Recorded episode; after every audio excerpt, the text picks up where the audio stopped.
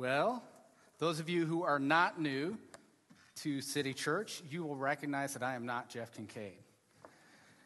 Um, my name is Seth, and I am the associate pastor here, and I am glad to have this opportunity. Don't know where I want this table to share with you this morning. Um, I have to tell you that um, this stage is a little bit small for me.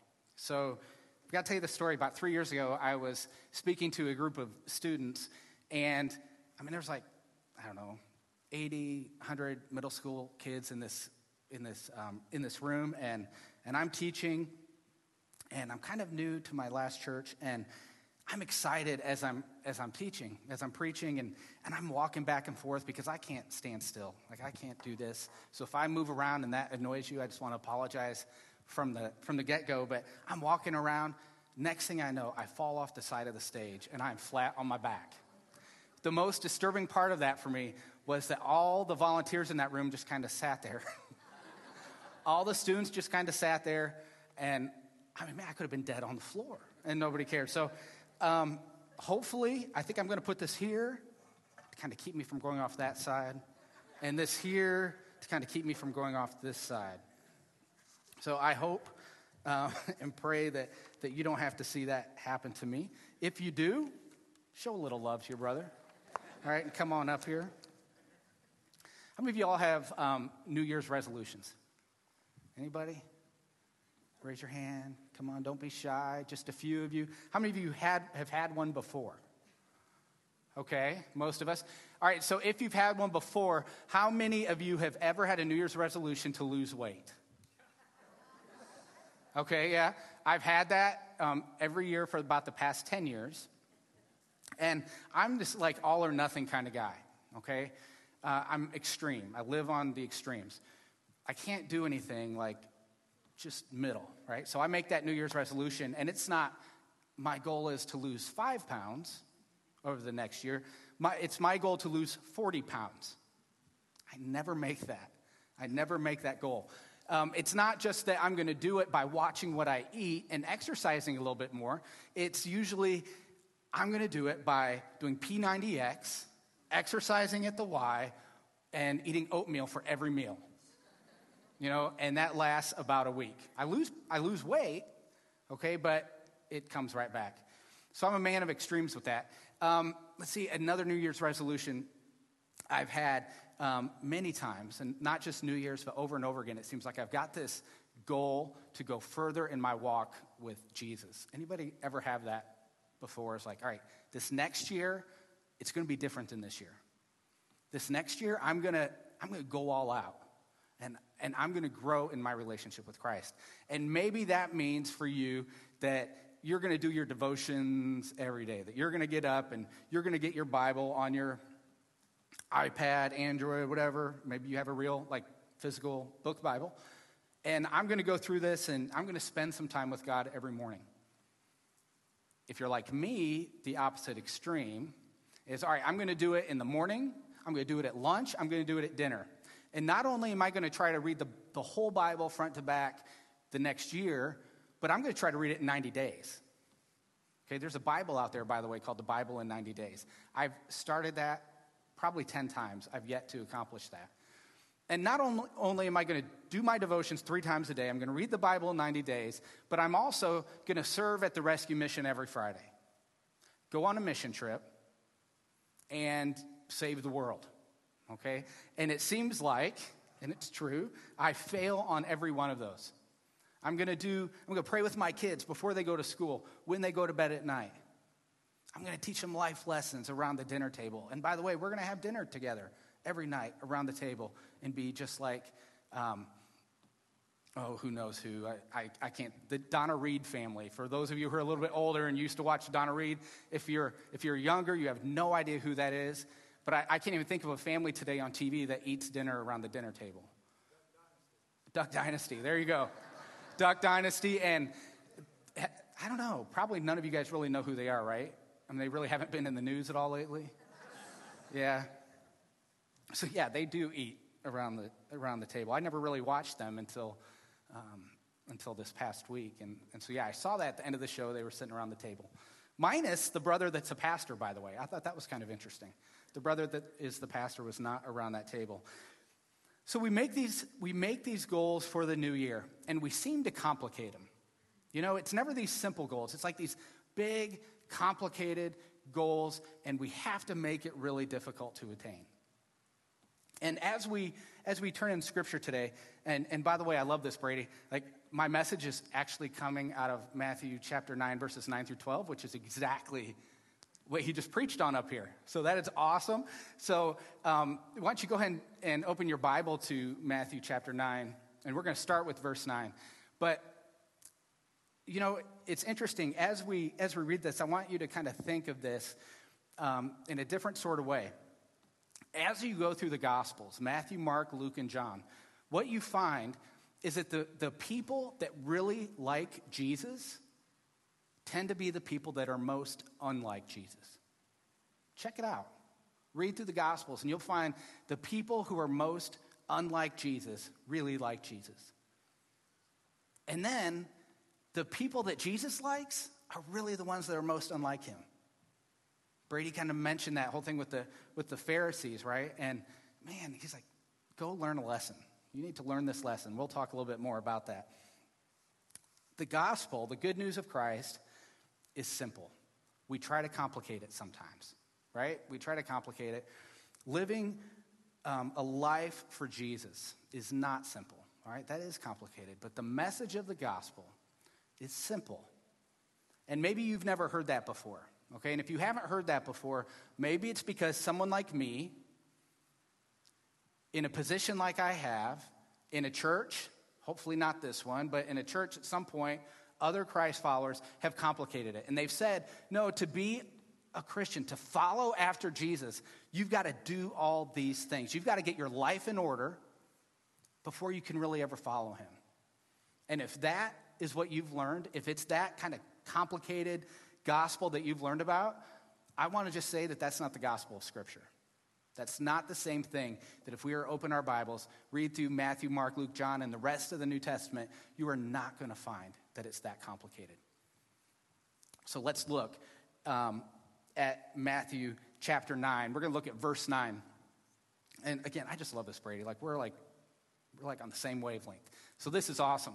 So um, Jesus, right, he, he's he's, he's on the road and he gets to um, this tax collector's booth named, and, and Matthew is manning it. So he saw this man, Matthew, and he's sitting at the tax collector's booth. And let's, and let's kind of stop there a minute because these tax collectors were like, were awful. All right, nobody liked them. Nobody liked them at all. Now, why? The Jewish people, and Matthew was Jewish, by the way, um, they're traitors. Why? Because they represent the Roman government. And the Roman government is kind of oppressing Israel and, and they're trying to take from them. And, and so they look like, Matthew, you're a Jew, you're an Israelite. Like, why? Why are you working for the Roman government? And so the way this would work is that you would actually go to Rome, someone would go to Rome, and they would kind of buy the rights to collect the taxes in the different provinces uh, that the Roman government controlled. And so it would be like me going to the mayor's office, going to the mayor's office and the city council and saying, All right, I want to be in charge of collecting the taxes uh, in the University of Evansville area. That's where we live. And so that, cu- that couple square mile area, I want to be in charge of that. And so the mayor grants me control of that. And there's a certain amount of taxes that, that Rome wants back. Okay? Well, I want to make some money too. So as I go back to my little area, when I, as I go back to the University of Evansville area, I'm like, all right, well, I want to make some cash too. So I'm going to add 15% onto what I need to pay Rome so I can make a little bit of a profit. And by the way, I'm going to tax everything. I'm going to tax your income. I'm going to tax your roads, the bridges you cross, the food you eat, the food you grow. Like, I'm going to tax everything. Now, I quickly find out that um, there in the University of Evansville area, like I live in one place, but it's a lot bigger than that. I can't do it on my own. So I take some other people from around the neighborhood. All right, and I, I, I hire them and I say, all right, if you could go over there and take care of this, all right, collect taxes for us over there. You collect taxes over there, you collect taxes over there. This is what Matthew did. All right, he was one of those guys that had this, This one booth. And Matthew could even add on to that so he could make a profit. And so that's what he did. So the Jews could not stand him. And, and as he is at the booth, sitting down, we don't know if he was sitting down. We're just going to assume that he's sitting down at the booth. He's collecting taxes. Behind him are a couple Roman soldiers. And these Roman soldiers are, are, are just there to kind of not really protect Matthew. Right? They probably don't care about Matthew's well being. What they really care about are the taxes. They, don't, they want to make sure that Matthew gets all the taxes that he can get so they can take it back to Rome. So Jesus, um, Jesus is, um, is walking and he's with his disciples, sees Matthew, and he goes up to the booth. And, and you can just imagine, you know, like, like Peter and John walking with, with Jesus, and, and Jesus sees Matthew and starts walking towards him. You could just imagine the disciples saying, Jesus, what in the world are you doing? Why are you going to talk to this guy? They're probably nervous, sweating, everything else. Uh, like, why? Why are you doing that? It's like, um, I don't know, you've been walking on the street in a big city, Indianapolis, Chicago, New York, whatever, St. Louis, and, and you see a homeless person, right? And maybe you've got your kids with you or whatever, um, and they just start walking up to this guy and you have no idea who he is. All right, now I like to do that, all right, but I'm a little nervous when my kids do that. And it's like, whoa, whoa, whoa, whoa, what are they doing? All right, so I, I can just imagine the disciples seeing this and just wondering. And then for Jesus to walk up to Matthew and extend an invitation by saying, Follow me. Would you come be with me? So the disciples are already a little nervous that, that Jesus is walking towards this guy because they know he's going to say something to him. And you've got to understand that tax collectors, the Jewish tax collectors, were considered unclean. They were ceremonially unclean. You, you, couldn't. you, wouldn't, you should not be in their presence. And so for him to talk to him is bad enough, but for him to go to him and extend an invitation, for him to follow Jesus is like out of this world crazy. All right, now you can just kind of imagine again what the disciples are doing. You know, the disciples are, are probably thinking, okay, follow me really means follow me behind the woodshed, and we're going to have a little small group. I'm going to kind of reintroduce the Old Testament laws to you. We're going to go over the Ten Commandments and we're going to make sure you are right so that you can correctly follow Jesus. But Jesus doesn't lead Matthew to the woodshed, to some, some other room, to make sure he's got all of his theology right, to make sure that he's doing everything right. He doesn't do that. Instead, he just extends the invitation to Matthew.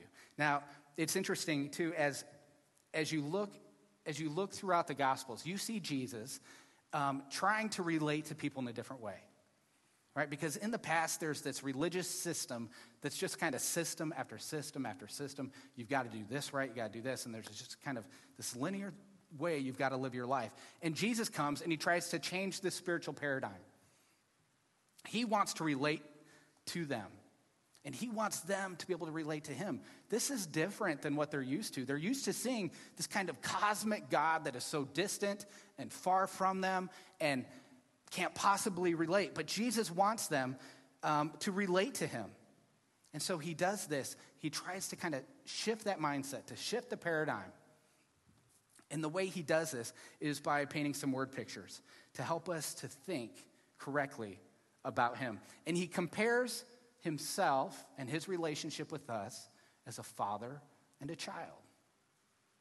And so you've got this father that, that, we're, that we're following, that we're living with, that cares for us, that wants to be with us, that cares about our concerns, but loves us that he wants to set up boundaries so we might walk in the right way. And a child who, who looks up to the father and wants approval from the father. They could think in these terms. He compared our relation, relationship to him with a branch abiding in a vine. John 15 talks about that, about, about the, the, the branch abiding in the vine. So you've got the vine, the source of strength. You've got this branch connected, this living connection where everything comes through the vine and it goes out to the branch, and the branch bears fruit because of what it's receiving from the vine. And they could get that during that time, that they could be connected where he was going around and he was telling people, You can be connected to God. You can be connected to God the Father. And of course, you've got the shepherd and the sheep.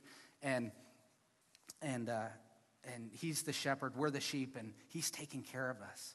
He's kind of helping us go in the right direction.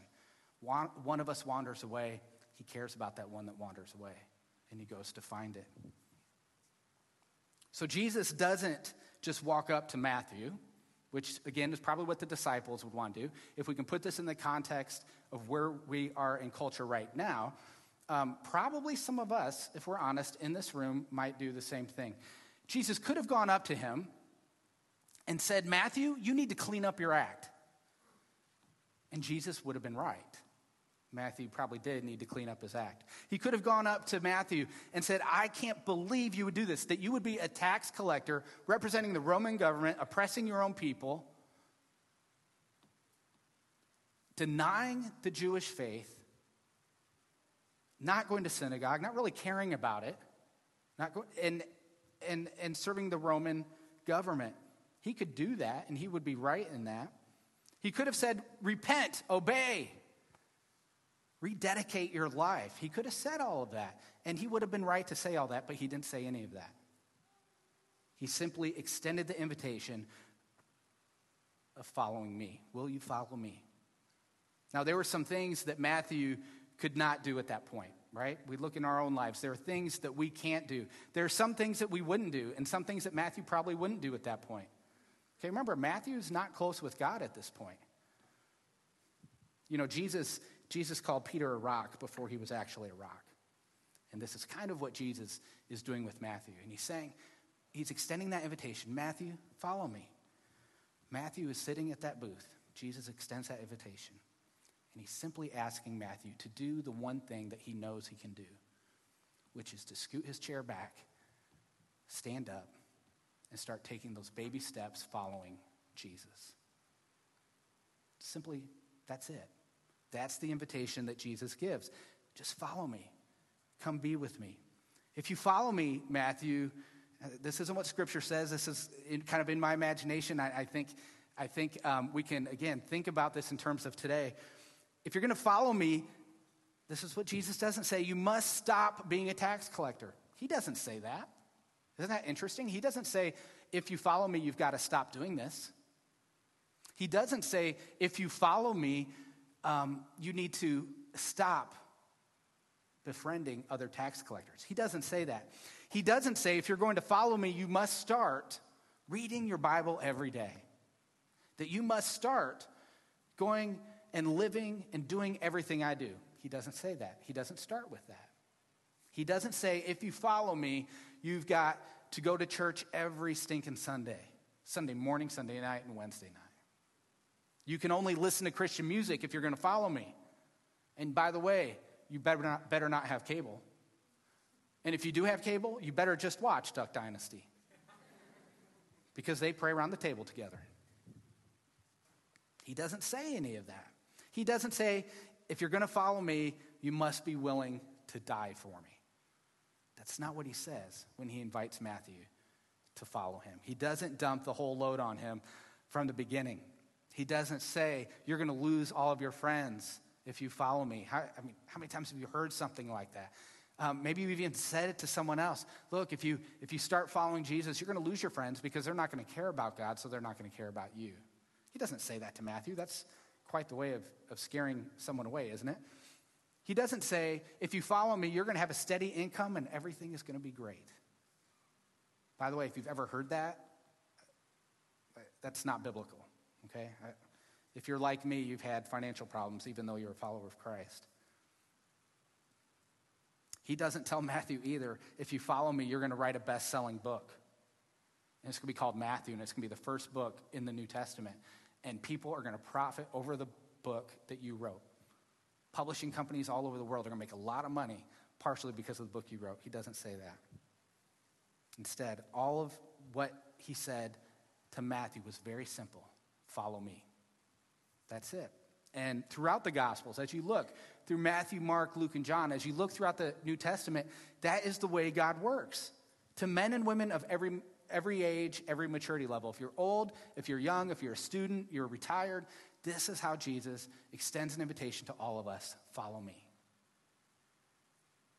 If you don't have a relationship with Jesus, that is the invitation. If you have a relationship with Jesus, maybe you've been in church all your life and you truly do follow Jesus, that invitation is the same even today. As you wake up each morning, as you take each step, his invitation is follow me. It's his invitation to us. Why?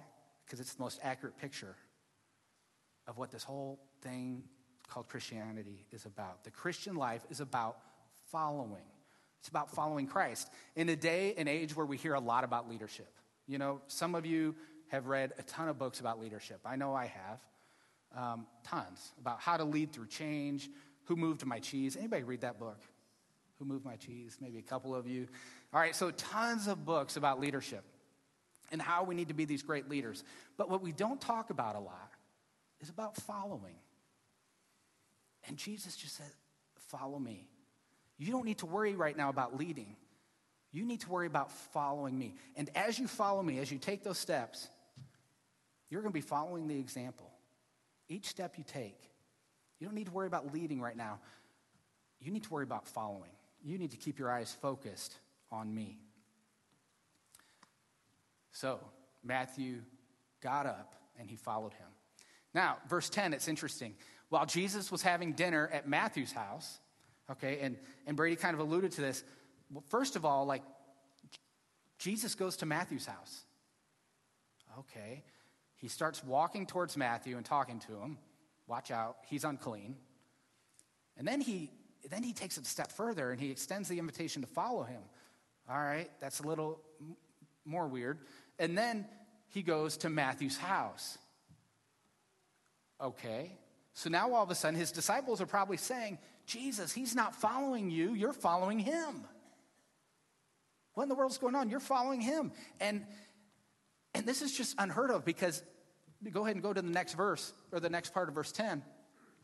There were many tax collectors and sinners that were there with Matthew. You've got to understand, Matthew just kind of, at this point, kind of turned his back on the Jewish faith. He didn't have a lot of close, righteous friends. His friends were the other tax collectors that were like him, that the people despised. Those were his friends. And Jesus ate with them. Jesus ate with them. Like he had fellowship with them. That was unheard of back then. And probably for some of us today, if we were to look at the, what we consider the worst of the worst, have dinner, if we would have dinner with them, some of us looking on at you would think, you're crazy. Oh, he's not a real believer because he's hanging out with that crowd. She's not really following Jesus because she's hanging out with them. She should be hanging out with us. We're the righteous ones. So there are tax collectors and sinners there. And kind of parenthetically, it's kind of interesting, right? How tax collectors and sinners, again, if you kind of go throughout Scripture, tax collectors are so bad they have their own category. You ever notice that? Like sinners kind of encompasses like murderers, child abusers, um, people who commit all kinds of crimes, sinners and tax collectors. I mean, that's those are the kind of thoughts that people had about tax collectors. They didn't like them. They deserved um, to be in their own category. Let's go ahead and move on to the next. Next verse. When the Pharisees saw this, they asked his disciples, Why does your teacher eat with tax collectors and sinners? They couldn't understand it. And, and probably the disciples, as they're being asked these questions, didn't understand it either.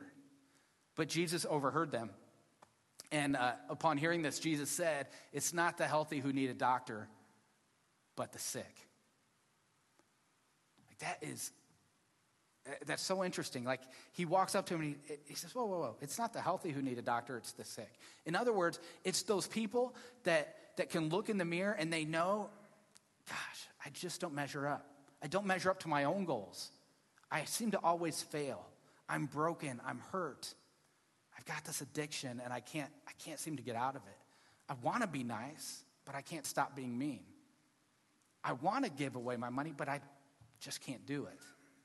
And again, this is for people that follow Christ and for people who don't. And you look at verse 13, and I'm not sure I have that up there. Jesus does address them, he takes them to school. Rather, he tells them to go to school. All right, and Jesus says, But go and learn what this means.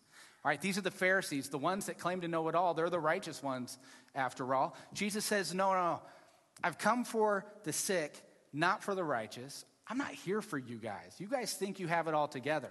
I'm here for the ones that, that know they don't and that they need someone. And by the way, I want you to take this and go learn what this means. I desire mercy and not sacrifice. My priority, Jesus says, is mercy. Because mercy, by the way, um, mercy is not getting what you deserve. Not getting what you deserve. And so Jesus is saying, like, my desire is mercy, that even though these sick maybe deserve a lot more, I want you to have mercy on them. They deserve maybe bad things to happen to them, but I want you to have mercy. Forget all these rituals. Forget all this. Forget about the things you can do. Look upon these people with love. Look upon them so that you don't give them what it is they may even deserve. Because once I don't give them what they deserve, I can start to give them what they don't deserve, which is grace. Matthew did not deserve the right to leave his booth and to follow Jesus. He was a bad man. He was a tax collector. He was part of the oppression of the Jewish people. He didn't deserve that. But, but Jesus had mercy on him. Matthew, slide out your chair, stand up, and just start following me. Didn't have to clean up his act first. Just start following me. Again, Matthew got up and he started taking that baby step. It's at that point of mercy that then Jesus can start working with Matthew and start giving him what he doesn't deserve, which is love, which is life, life everlasting. I desire mercy, not sacrifice. I've come to call the righteous. I've not come to call the righteous, but sinners.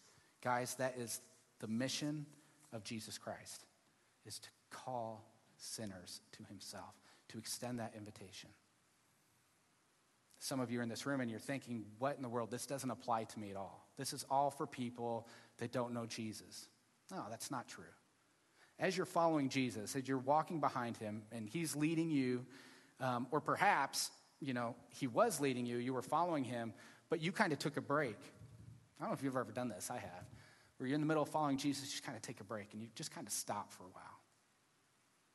And it's when you stop following, I'm not talking about losing your salvation here, I'm talking about just following Jesus. It's when you stop doing that that all of a sudden, instead of just following Jesus and keeping your eyes there, you're just taking a break. Well, now I can kind of look at where Jesus is going, and I kind of like that. But you know what else I can do? I can look back here. I can look out here at you. My eyes aren't on Jesus anymore, so now my eyes are on you. What aren't you doing? Boy, look where I am, and look where you're not. Jesus said, Man, there's no room for that. I desire mercy, not sacrifice. Follow me. Just follow me one step at a time. Don't look back. Don't think you're holier than thou. So if you've been following Christ, maybe you're on the sidelines right now. You're treating this whole life like it's a game where you're constantly evaluating yourself and the other team. Why? Because you want to win. You want to see how much better you are than the other people, than the other team. There's no room for that. Jesus extends this invitation. Just follow me. Just follow me. Go ahead and go to the next slide for me. Now, here's what we all need to understand the invitation that Jesus gave to Matthew slide up, slide out from under that desk, stand up, and just follow me. It still stands today. That invitation is still extended to you today. And all Jesus wants you to do is to respond and to just get up and start following him. Walk in the steps of Jesus. He'll show you the way, He'll guide you where you need to go. And as you start to follow Him, you take baby step after baby step and you're following Him, all of a sudden, you realize you're doing things that you could never do before. You're living a life that you could have never lived before had you tried to do it on your own. But because you're focused on Jesus and you're walking in the way of Jesus, he starts to change your life because he knows the only way to change you, the only way to change me, is to be in relationship with him. So the invitation still stands. Will you take that baby step today? Will you take that baby step today? Will you choose? And this is, this is the simple, all right, this is the simple invitation that he extends, but it takes courage. It takes kind of, all right, I don't, I'm going to try this. It takes a little faith. Will you take that baby step? Will you stand up? Will you start to take that, those baby steps and follow Jesus? Because that's what you can do. Those of us on the sidelines, those of, those of us that have been following Jesus, man, some of us need to stand up again because we're taking a break. And not that the Christian life is a bunch of work, it's not. All he asks is for us to follow him. Some of us just need to start doing that again. We're maybe we're dealing with things in our life that we can't fix ourselves addictions, pornography, financial hardships, job loss, not being satisfied in your job, not having a happy marriage, being divorced, going through a divorce right now. Jesus just says, Man, I want to be with you. Just come with me. Just follow me. I want to be in that relationship with you.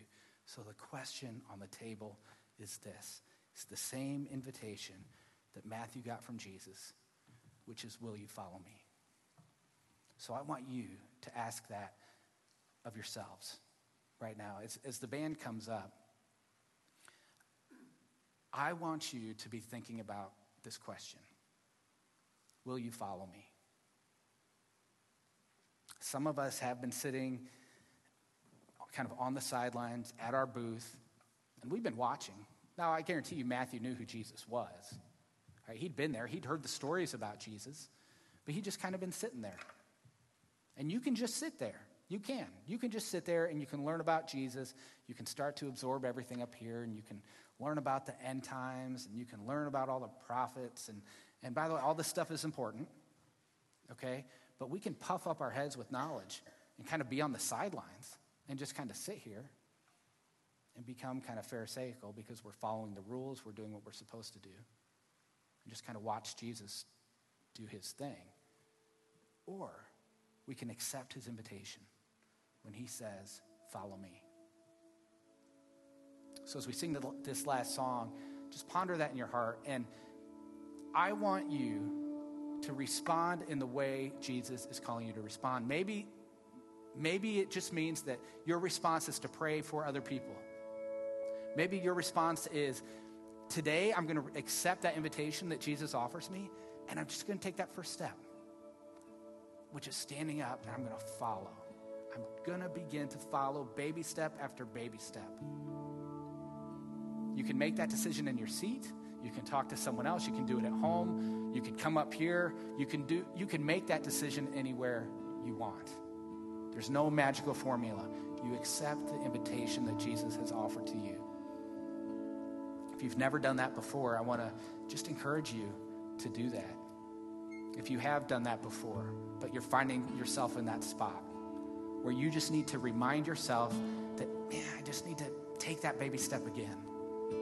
I need to accept that invitation. I need to remember that all I need to do is just follow him. It's not about all these rules. So ponder this. You respond to this invitation however you desire. There are no rules. Let's pray. King Jesus.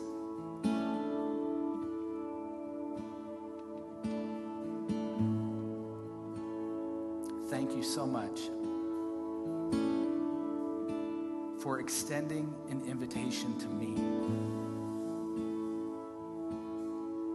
Even though in my sin, while I was yet sinning like no one else, the worst of the worst, you demonstrate your love for me in dying for me. Even while I was yet a sinner. And Jesus, you have come to my table. You've extended the invitation to me follow you. Thank you for that. Thank you for extending the invitation to all of us, to not just the righteous, but to the sinners, to the people like me. Lord, I pray that you would that you would change, that you would change my heart, that you would change other people's hearts, that we would respond in the way that you're calling us to respond. That we would take that step, whatever that step is, of following just want a relationship with you. You are bigger than all of us. And Lord, I don't know about everyone else here, but I need to know that I'm following someone greater than me someone that can love better than me, someone that can lead better than me. So, Lord, just speak to us right now in the quietness of our heart and as we worship. In Jesus' name.